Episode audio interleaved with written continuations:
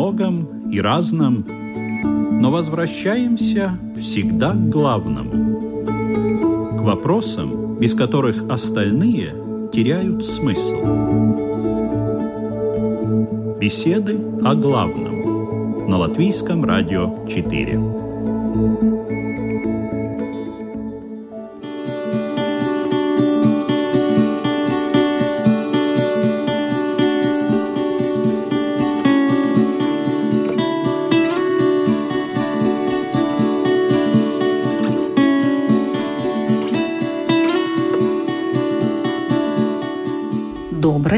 Ласковая, тихая и работящая жена. Муж, добытчик и опора, который твердой рукой ведет корабль семейной жизни по правильному и безопасному курсу. Не это ли идеал семьи для разных религий? А что происходит, когда между супругами разлад и непонимание? Если один из них не верен другому или слишком расточителен, болтлив, неопрятен – ревнив. Если добытчиком является не муж, а жена, могут ли счастливо жить в браке люди, исповедующие разные религии? И любовь – это главный критерий, по которому следует выбирать себе пару. Здравствуйте! В эфире программа «Беседы о главном». В студии журналист Людмила Вавинска. И я представляю участников сегодняшней встречи на Латвийском радио 4 священник старобрядческой общины отец Георгий Замараев. Здравствуйте. Добрый день. Руководитель культурно-просветительского центра «Мирас» имам Мухаммад Гига. Добрый день. Здравствуйте.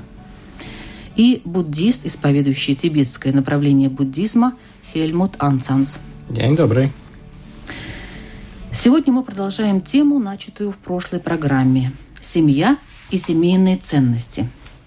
Прежде чем ответить на вопрос, как в разных религиях определяются роли мужа и жены, попрошу вас вспомнить и в нескольких словах рассказать, как вы познакомились со своей второй половиной, если она у вас есть, и что вы в ней нашли, и не жалеете ли о своем выборе. Я вообще-то не ожидал, что надо будет на такие серьезные темы э, разговаривать, но э, я познакомился со своей э, женой на учениях где я был преподавателем. Я бы сказал так, что это взаимный интерес к буддизму, к этим ценностям нас очень сблизил. Но я бы сказал, что она для меня очень подходящий партнер, который действительно вторая половинка. Вместе мы ощущаем эту целостность которая такое неописуемое чувство, и я бы сказал, что с ней я открыл то, что называют любовью. Перед этим я даже я считал, что это вообще мистицизм, это изобретение эмоционально нестабильных людей. Но потом я узнал, о чем разговор, как раз когда я познакомился с ней. А в каком возрасте это было? Это уже был поздний возраст, мне было за 40, она немножко а, моложе меня. Ну, так это случилось. Но это был первый ваш брак или... Нет, это был уже не первый мой брак. И, может быть, это тоже повлекло за собой то, что как бы имелся какой-то жизненный опыт, который даже дал больше возможность оценить то, что я имел в персоне моей жены. Ну, как вы считаете, нужно жениться позже, так сказать, осознанно или я по думаю, молодости, в страсти, в желаниях? Обычно, если я смотрю, скажем, среди моих сокурсников, например, э, те, которые женились в очень раннем возрасте, ну, большинство этих браков э, распалось. Так что я думаю, что чисто исходя из опытности, что ли, из того жизненного багажа, который мы накапливаем, я считаю, что лучше это, конечно, э, жениться в таком осознанном, взвешенном, скажем так, порядке, не в порывы каких-то эмоций, влюбленности. А кто в вашей семье главный? Я не знаю, я бы не сказал, что у нас э, кто-то претендирует на роль главного. Э, я думаю, что мы довольно демократически устанавливаем, что и как, и, в принципе, у нас даже нет такого особенного не знаю, разделения, что ли, в этом. А, я думаю, что мы довольно такие взаимо... Уравновешивающие? Равновешивающие партнеры. Хорошо. Мухаммад, у вас как произошло это? Один мой знакомый, он спросил меня, может ли одна девушка-мусульманка, сестра-мусульманка задать религиозный вопрос мне. На то время у меня уже было религиозное образование, и многие ко мне обращались, задавая вопросы, связанные с религией. Я сказал, что я не против, можно соединить нас. Так по интернету первое наше такое общение случилось. Она мне позвонила по одной из программ, задала вопрос. Что это был за вопрос? Это был вопрос, связанный с, с тем, каким образом э, резать мясо для того, чтобы оно было дозволенным по религии. Есть определенный ритуал, который проделывается, да, и после этого ритуала уже это мясо становится дозволенным к употреблению. Так как сейчас помню, они вместе с матерью даже были, вдвоем задавали мне вопросы. После этого вопросы поступали чаще и чаще. Потом я... Им понравилось, как вы отвечали, или просто вы им понравились? Чисто внешне, может быть. Ну почему нет? Ну это естественно для человека. Поначалу это не было через камеру. Это было чисто а. так, э, такое общение по скайпу без камеры. Угу. Но, скорее всего, они э, искали человека, который мог бы дать грамотные ответы по религии. И вот первое это, наверное, что их э, заинтересовало. После этого тоже общение продолжилось. Это вообще очень длинная история. Так не хватит времени, ну, чтобы всего лет? рассказать. Это было, мне было тогда лет 27. Это лет, Сколько лет, лет назад. длилось это общение? Это общение буквально, наверное, год. Целый год. Потом пришлось мне проделать путь от Одессы до Челябинска, так как она была из России, а я жил в Одессе на то время. И проделал путь от Одессы до Челябинска на поезде. Три дня пути для того, чтобы, да, познакомиться с родителями, для того, чтобы и с ней ближе познакомиться. Я пробыл там 3-4 дня в Челябинске, потом забрал ее, уговорил родителей. Потом мы поехали в Киев, там уже э, совершили акт бракосочетания по исламу. Потом приехали в Одессу и так на то время я еще проходил э, обучение в исламском университете. Э, и так тяжело было, конечно, потому что пришлось ее оставить и уехать на полгода, на больше, чем шесть месяцев. Это, как говорят, новоспеченная жена. Вот она ждала. Но ведь нельзя же по исламу оставлять так надолго. Если муж гарантирует э, обязательные расходы, то, что он обязан, да, в повседневной жизни для нее, крышу над головой, э, все, что касается еды, питания, одежды, тогда нет проблем. Тогда, тем более, это мой дом, где проживала моя мама и брат. Была безопасность, если ты оставляешь ее в безопасности, то... А сколько вы уже вместе? Уже пять лет. Да, Срок? Больше пяти лет. Да. да. И вы довольны? Да. Конечно, да, очень доволен. Очень. Но первое это, наверное, что-то духовное, да, между вами возникло. Конечно, да, все, видите, началось все опять же с религии. Так, религиозный вопрос, потом я чувствовал так, что у нее есть тяга э, к религии. Это очень важно для мусульманина, когда женщина, она привязана к религии, значит, есть что-то общее. И на основе вот этого чего-то общего они могут потом построить очень прочную, крепкую семью в дальнейшем. Очень нелегко бывает, когда муж одних взглядов, жена других взглядов, потом рождается общий ребенок, каким образом потом воспитать этого ребенка? Ну, Это мы еще вопрос. эту тему возьмем, отец Георгий. Но у меня все проще, я не, я не женат. Но это таком... удивительно для староверы. А, почему? Не скажу, что совсем удивительно. Существуют такие случаи, когда не женатый, да. Я не скажу, что я не знакомился, я не скажу, что я не искал. И знакомства были, и общение было, и поиски были. Но, скажем так, не нашел или не пришли к общему какому-то знаменателю. Да, элементарно даже той же самой мудрости не хватило. Мудрости у кого? У вас? У обоих. А потому что если в отношениях где-то что-то не складывается, нельзя обвинить только одну сторону виноваты всегда две стороны. Вы человек такой резкий? То есть вот нет, значит нет. И А, все, да? Может быть, я раньше и был резкий. Это сейчас я так уже спокойнее на все смотрю, менее болезненно обращаю внимание. Но еще может быть то, что на тот момент я-то уже работал, у меня вообще педагогический стаж уже 20 лет. И, как я смеюсь, другой раз, я был женат на работе, на гражданской работе. Но результат вот такой. Да, я не женат. Хорошо, в планах есть М. такое вот завести семью, все-таки детей. Нет. Я не планирую. Почему? Нельзя планировать. Ну, Нет, я ну, знаю, Хорошо, что вот ладно, я не по правильно себе сказала я- слово да. планы. Может быть, ну, есть же желание. Вот так. Желание-то, может быть, и есть, но э, будет так, как оно должно быть. Хорошо, хорошо, но желание есть. Не отрицаю. Потому что, например, э, мой прадед тоже не в юном возрасте женился. То есть, Все можно успеть. конечно.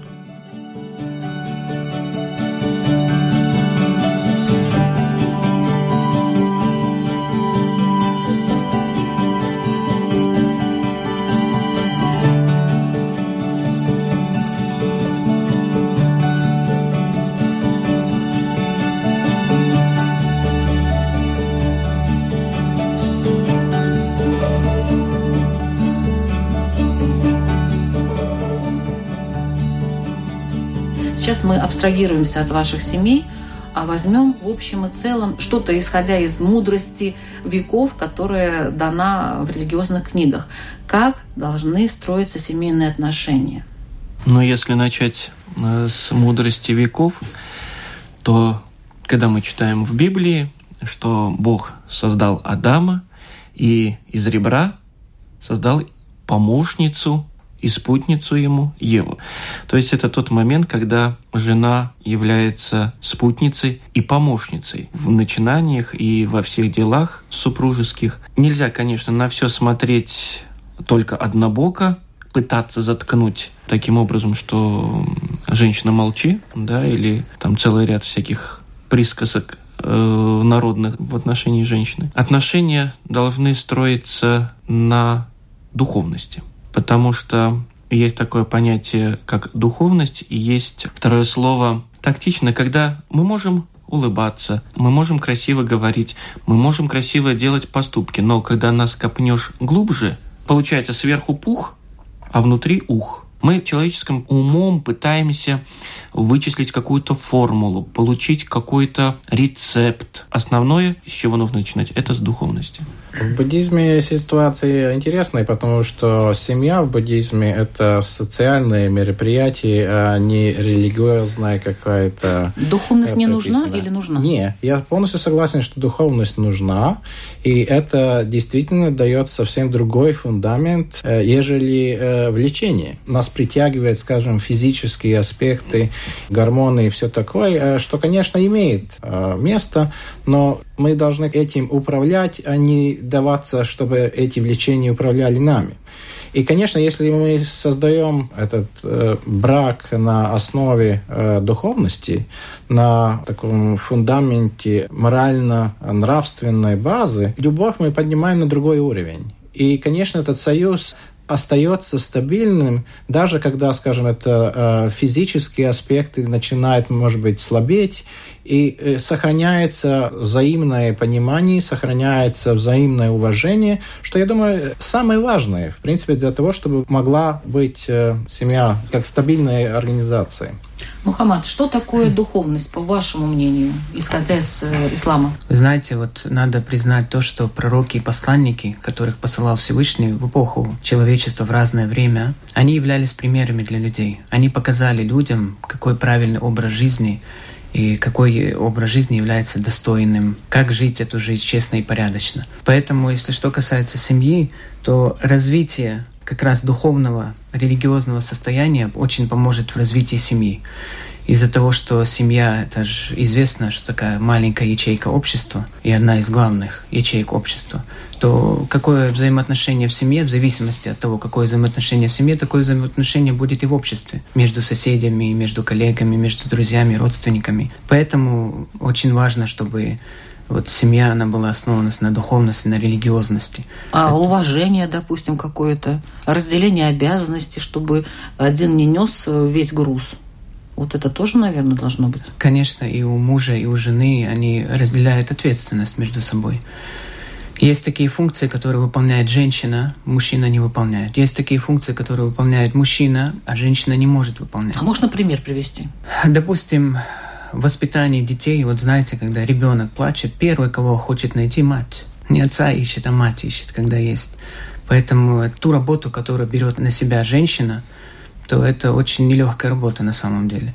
Мудрый муж должен понимать это, осознавать, он должен ценить это, что есть женщина, которая берет на себя такую ответственность, такой груз на себя. Некоторые говорят, что якобы женщина, она абсолютно не имеет никакого или прав не имеет, или как-то ущемлена. Нет, абсолютно нет, так как она воспитывает будущее поколение. В основном на ее плечах, сами знаете. А мужчина? мужчина только его обязанности какие? Только его. Что касается воспитания, то оба разделяют ответственность. Оба разделяют. Нет такого, чтобы эти функции только были возложены, я по исламу говорю, да?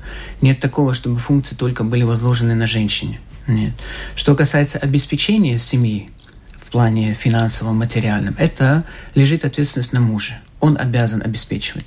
Если женщина хочет обеспечивать, это ее право, но как обязанность, обязанность на плечах мужа. Если, допустим, взять вот такую ситуацию, муж оказался без работы, а у жены работа есть. Или, скажем так, у жены есть работа, и она более высокооплачиваемая, чем у мужа. Вот в этой ситуации как быть?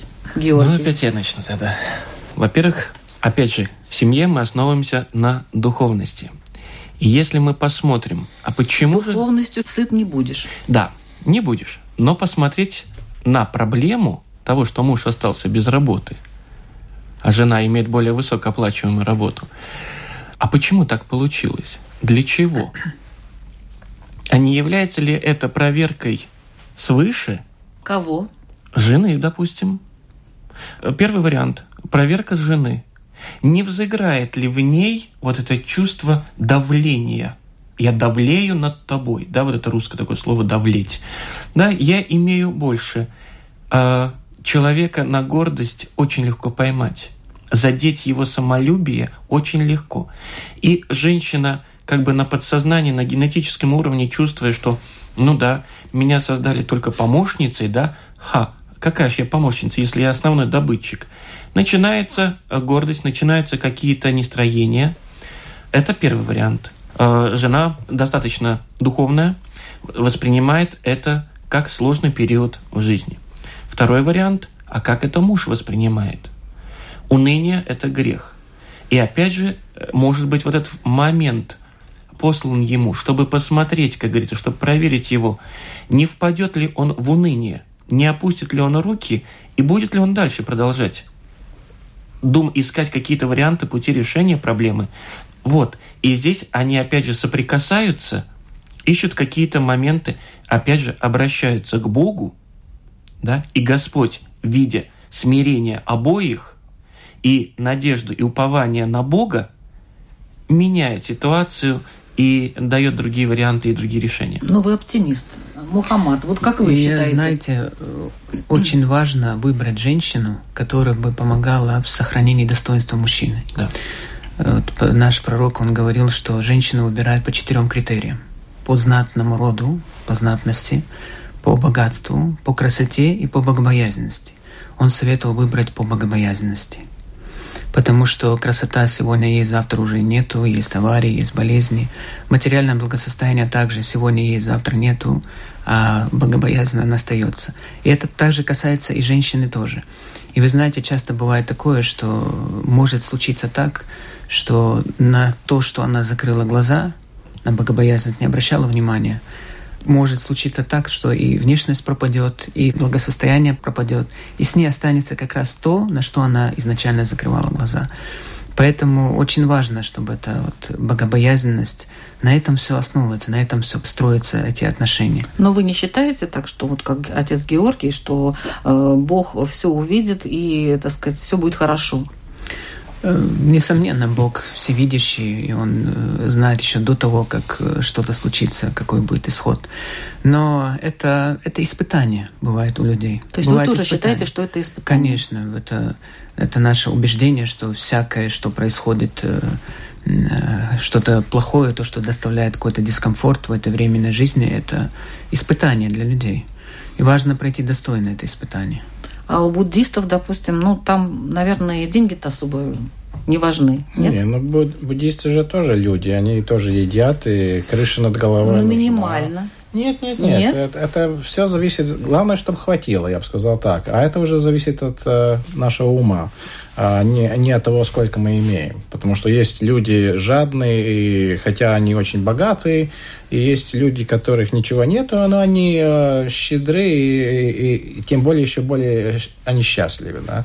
А, а ваш рецепт какой вот в этой ситуации? Я бы сказал, во-первых, это э, я бы здесь согласился, что это проверка но это проверка этого союза. И, конечно, мы должны смотреть, как на это реагирует и одна сторона, и другая сторона. Да? И если там появляются какие-то моменты, которые создают э, неблагоприятные условия для дальнейшего развития этого союза, этого единства, то, конечно, можно сказать, что эту проверку они провалили. Но я бы сказал, что здесь в целом даже а, в буддизме семья поднимается как инструмент. Инструмент для развития, я бы сказал, духовного развития для обоих партнеров. И все ситуации в жизни, будь они хорошие или проблематичные, воспринимаются как проверка, дальнейшее, как этот инструмент работает. А куда они должны стремиться? Они должны стремиться, чтобы они развивали в себе свои позитивные качества и старались э, минимизировать э, свои плохие качества. Да? И, в принципе, я бы сказал, что в этом, наверное, все религии, большие миры, они стремятся к одному и тому же.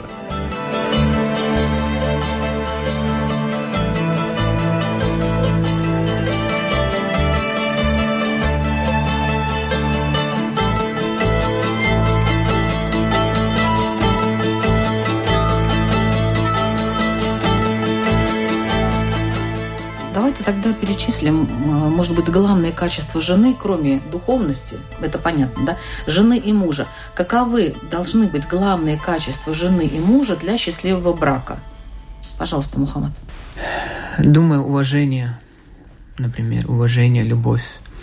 Любовь к Всевышнему помогает всегда вести свои дела в этой временной жизни в правильное русло.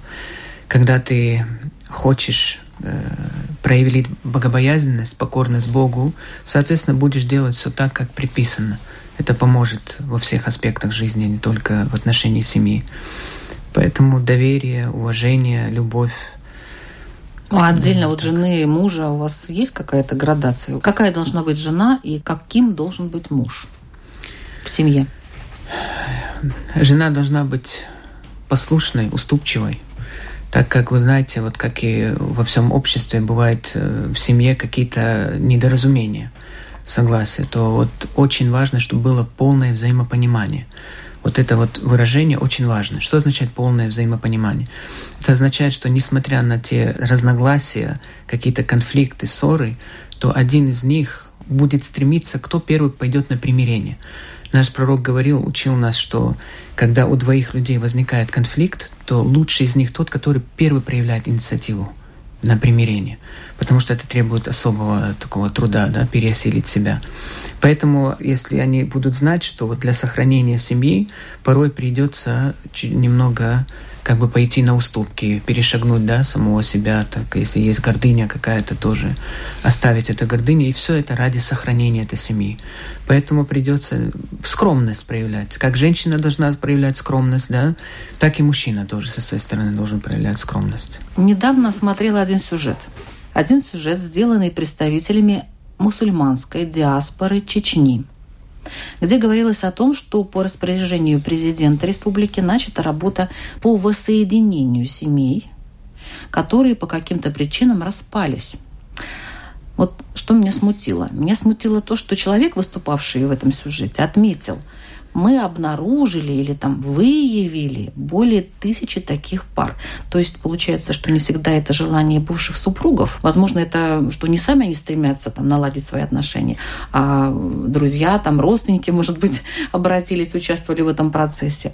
Но общая оценка проведенной работы была положительной ну, в частности, относительно того, что дети, скажем так, вновь обрели своих родителей.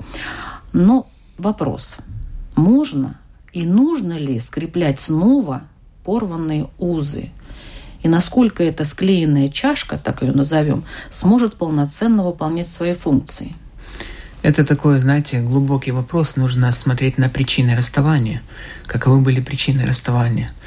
то мы знаем, что если возникает какой-то конфликт в любом между мужем или женой, между коллегами, между друзьями, то, конечно, каждый будет способствовать как-то примирить их. Это, это ясно, это хорошая функция.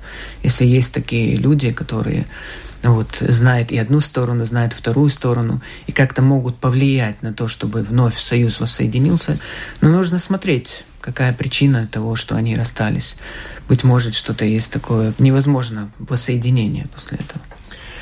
Ну вот я слушаю коллегу и, ну понимаю, мы на данный момент говорим буквально об одних и тех же вещах. Мне почему-то сразу вспомнилась та песня какая-то. Одна была, что обломанная ветка весной не расцветет. Да, но наш садовник может это и соединить эту ветку, и она может расцвести. То есть чудо и... какое-то произойдет. Да, ну мы тогда хорошо назовем это чудо, да, если на это будет, опять же, желание двух сторон. Мы ищем какой-то рецепт, какую-то универсальную таблеточку, которая решит, излечит нас от всех э, болезней, но нужно смотреть на первый источник. А что служило предысторией? И иногда, а говорится, зачастую, нужно смотреть не только на проблему между мужем и женой – но и на проблему, которая была в их родах, у их родителей, дедов, прадедов. Потому что изначально, наверное, мы повторяем где-то да. судьбу своих родителей. Да, и грех, он имеет наследственность, и это потом проявляется недаром. Вот, э, грех имеет наследственность? Да. Какой да. именно? Все? Э, любое неправильно наше совершенное движение, мысль, она имеет возможность потом отозваться или на нас, в нас – или на наших детях и на последующих поколениях. Грех имеет, э, грех имеет продолжение до седьмого колена. Это не по нашей системе. Нет? Да. Нашей системе. А благословение имеет продолжение на века веков. То есть муж и жена на данный момент – это вот тот продукт, который произошел из тех ветвей. А что там было? И поэтому вот э, чуть-чуть возвращаясь, что как женщину, да, э, девушку выбирали жену, всегда смотрели – какие родители, какие предки. И если говорили, ой, вы знаете, а у него в роду там дед был пьяницей, прабабка колдовала или там прадед убил кого-то, испорченная наследственность, вот он грех идет. И ты не знаешь, в каком роду это выплывет. Да? Так, вы меня напугали. Вот. Что говорят буддисты? Нет, ну, буддисты говорят, что наследственность не идет по родам, а идет как бы по нашей же следующей, скажем, жизни. По воплощениям. Да, по воплощениям, можно сказать так. И, конечно, то, что мы сеем, потом мы уже встречаемся с последствиями. И исходя из этого, все ситуации в этой жизни, позитивные, негативные, что мы испытываем с радостью или с огорчением, это результат наших же действий в предыдущих, скажем, каких-то, даже в этой жизни или, может быть, э, в предыдущих жизнях. Так что мы как бы сами отвечаем за то, что мы натворили, и никому это не передается, другому. В самом начале, Мухаммад, вы говорили о том, э, могут ли вместе жить люди из разных религий, которые э, воспитаны в разных религиях. Вот сейчас как раз то время, когда вы можете рассказать, могут или не могут, по вашему мнению. По исламу известно, что мужчина, мусульманин, он может взять жены как мусульманку, так и христианку и иудейку. То... А буддистку не может? Нет, только Буддистку людей. нет? Нет, по исламу нет, только христианка и иудейку, да, либо мусульманку. Все зависит, опять же, если мужчина, мусульманин, он богобоязненный человек, благочестивый, следует всем канонам ислама, то он, соответственно, будет относиться к женщине достойно. И по причине этого было очень много случаев, когда изначально союз так и возник, значит, мусульманин, она христианка, а потом она принимала ислам. Таких примеров много. Наоборот не было? Наоборот не было, нет. То есть мужчина Но... свою веру держит? Да, да. Когда она видит своего мужа, его заботу, его отношение к ней, и если он еще обучает религии, если она интересуется, и он ее учит каким-то вопросам, то она видит, что это ближе к ней. И так бывает, принимает ислам по этой причине. То есть все-таки в семье нужно жить людям с одной религией. Вы ну, считаете? При предпочтительной, с точки зрения ислама, конечно, мусульманину, мужчине предпочтительно брать жены мусульманку так как общие принципы, одна позиция жизненная, общее мировоззрение. Соответственно, на воспитании детей же это тоже отражается. Очень тяжело будет, когда мама одно говорит, папа другое говорит. Ну, настолько большая разница в воспитании в прививании э, каких-то, знаете, жизненных взглядов или позиций, это очень важно, очень важно. Ну, мы углубимся потом, потому что сейчас я вижу полное взаимопонимание всех трех участников нашей беседы. Все согласны друг с другом, почти повторяют одно и то же. Выясняется, нет таки. Есть особенности некоторые. Так, ну тогда, наверное, Георгий, отец Георгий. Вот я знаю, что староверы, они всегда очень как-то сторонились всех включая даже и христиан остальных. Угу. Предписано, что, естественно, и муж, и жена должны быть одного вероисповедания, потому что детей растить, продолжать род – это раз. Но и, как мы видим, э, существует очень много смешанных так называемых браков. Это отражается в том плане, что мужчина не может быть служителем клироса, как бы не может быть наставником, если у него супруга, и, наверное... А в семье? А в семье, видите, опять же, апостол Павел э, сказал, неужели вы думаете, что неверный муж не может спастись от верной жены? Да, то есть вот тот момент, когда в семье один старовер, другой иноверный. Но получается как-то даже немножко такой интересный момент, что вот иноверный, он спасается за счет старовера. Спасение души имеется в виду. Жить они, конечно же, живут, и если я скажу, что нет, и это плохо, и так очень много примеров у каждого из нас э, в этих смешанных браках. И сколько таких смешанных браков счастливы. И... Но они основаны, наверное, все-таки не на духовности, а на каких-то других вещах, а нет? Тоже та же самая духовность. Значит, Потому что духовность, момент, духовность да? у католика, допустим, у лютеранина, и духовность у старовера совпадает. Но скрепы-то более такие суровые у староверов, разве нет? Там а, уже муж голова. А, муж голова. Тогда, когда опять же есть эта духовность, а не вот я старовер рубаху порвал, а толку-то с того? А где церковь, ты знаешь? А ты на исповедь на исповеди бывал, ты душу свою мыл, очищал, нет. То есть очень много вот таких аспектов. А, можно быть старовером, он и она, но не иметь вот этой духовности и, следовательно, не иметь общего основания. Ну, у буддистов, наверное, Каждый продукт надо нет? рассматривать отдельно, называется. Нет, я просто думаю, что чисто практически и прагматически лучше и легче жить э, людям, которые имеют э, единую систему взглядов. И тогда меньше ссор, тогда меньше недоразумений, тогда как бы правила игры более понятны обеим сторонам. И исходя из этого, я бы сказал, конечно, легче жить, когда э, религии совпадают и эти системы взглядов совпадают. А потом уже, если это не так получается, то это зависит от того, насколько, скажем, человек привязан к своим взглядам и насколько он может менять свои взгляды или подстраиваться под взгляды другого человека. И это тогда, конечно, вопрос, насколько они вообще могут взаимодействовать между собой. Так что разные ситуации приведет к разным результатам, но легче жить, когда религии или, скажем, система взглядов одна и та же. То есть есть психологическая совместимость, но если есть и одна вера, то это, это, такое, это, это способствует. Угу. А, и еще как добавить, я хотел бы, почему смотрится на то, что должны быть одной веры.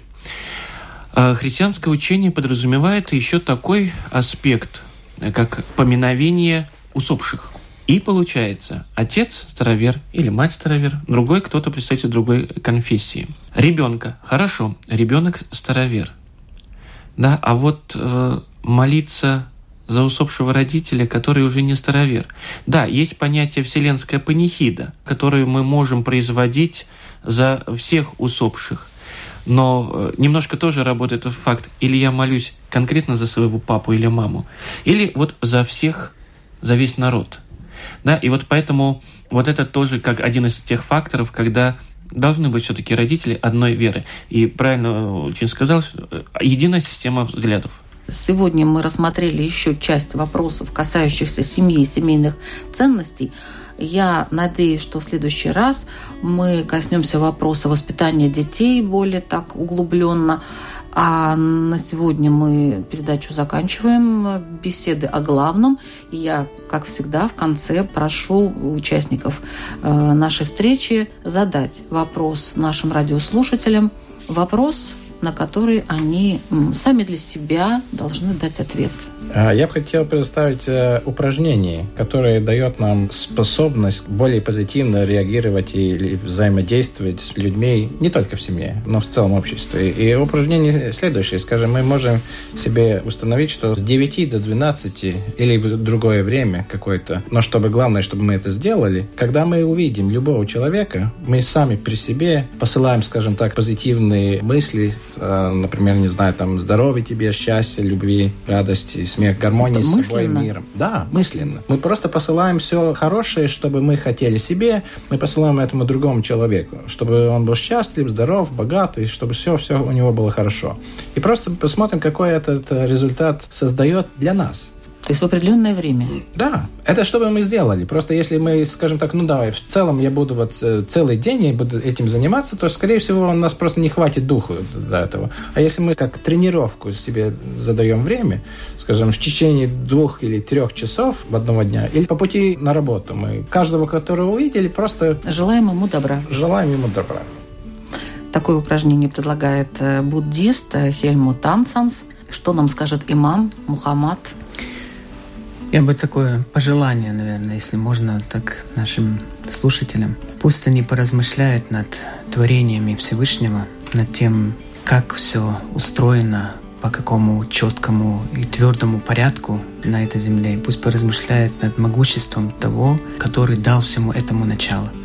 И пусть подумают о том, что в этой жизни, помимо тех основных запретов, которые известны, не убивать невинных людей, не воровать, не грабить, не посягать на чужое, есть еще помимо этого другие религиозные обязанности, которые нужно соблюдать.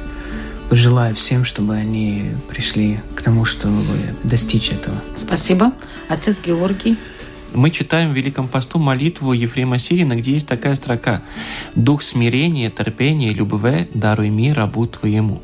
И вот у меня такой вопрос, пожелание каждому христианину. Подумайте, задумайтесь, какое место вот эти духовные ценности, смирение, терпение и любовь, не платоническая, не амурная любовь, а вот эта духовная любовь, какое место эти духовные качества занимают в нашей жизни и насколько они нам необходимы. Спасибо. Еще раз напоминаю, что в эфире была программа «Беседа о главном» в студии журналист Людмила Вавенская. До следующих встреч.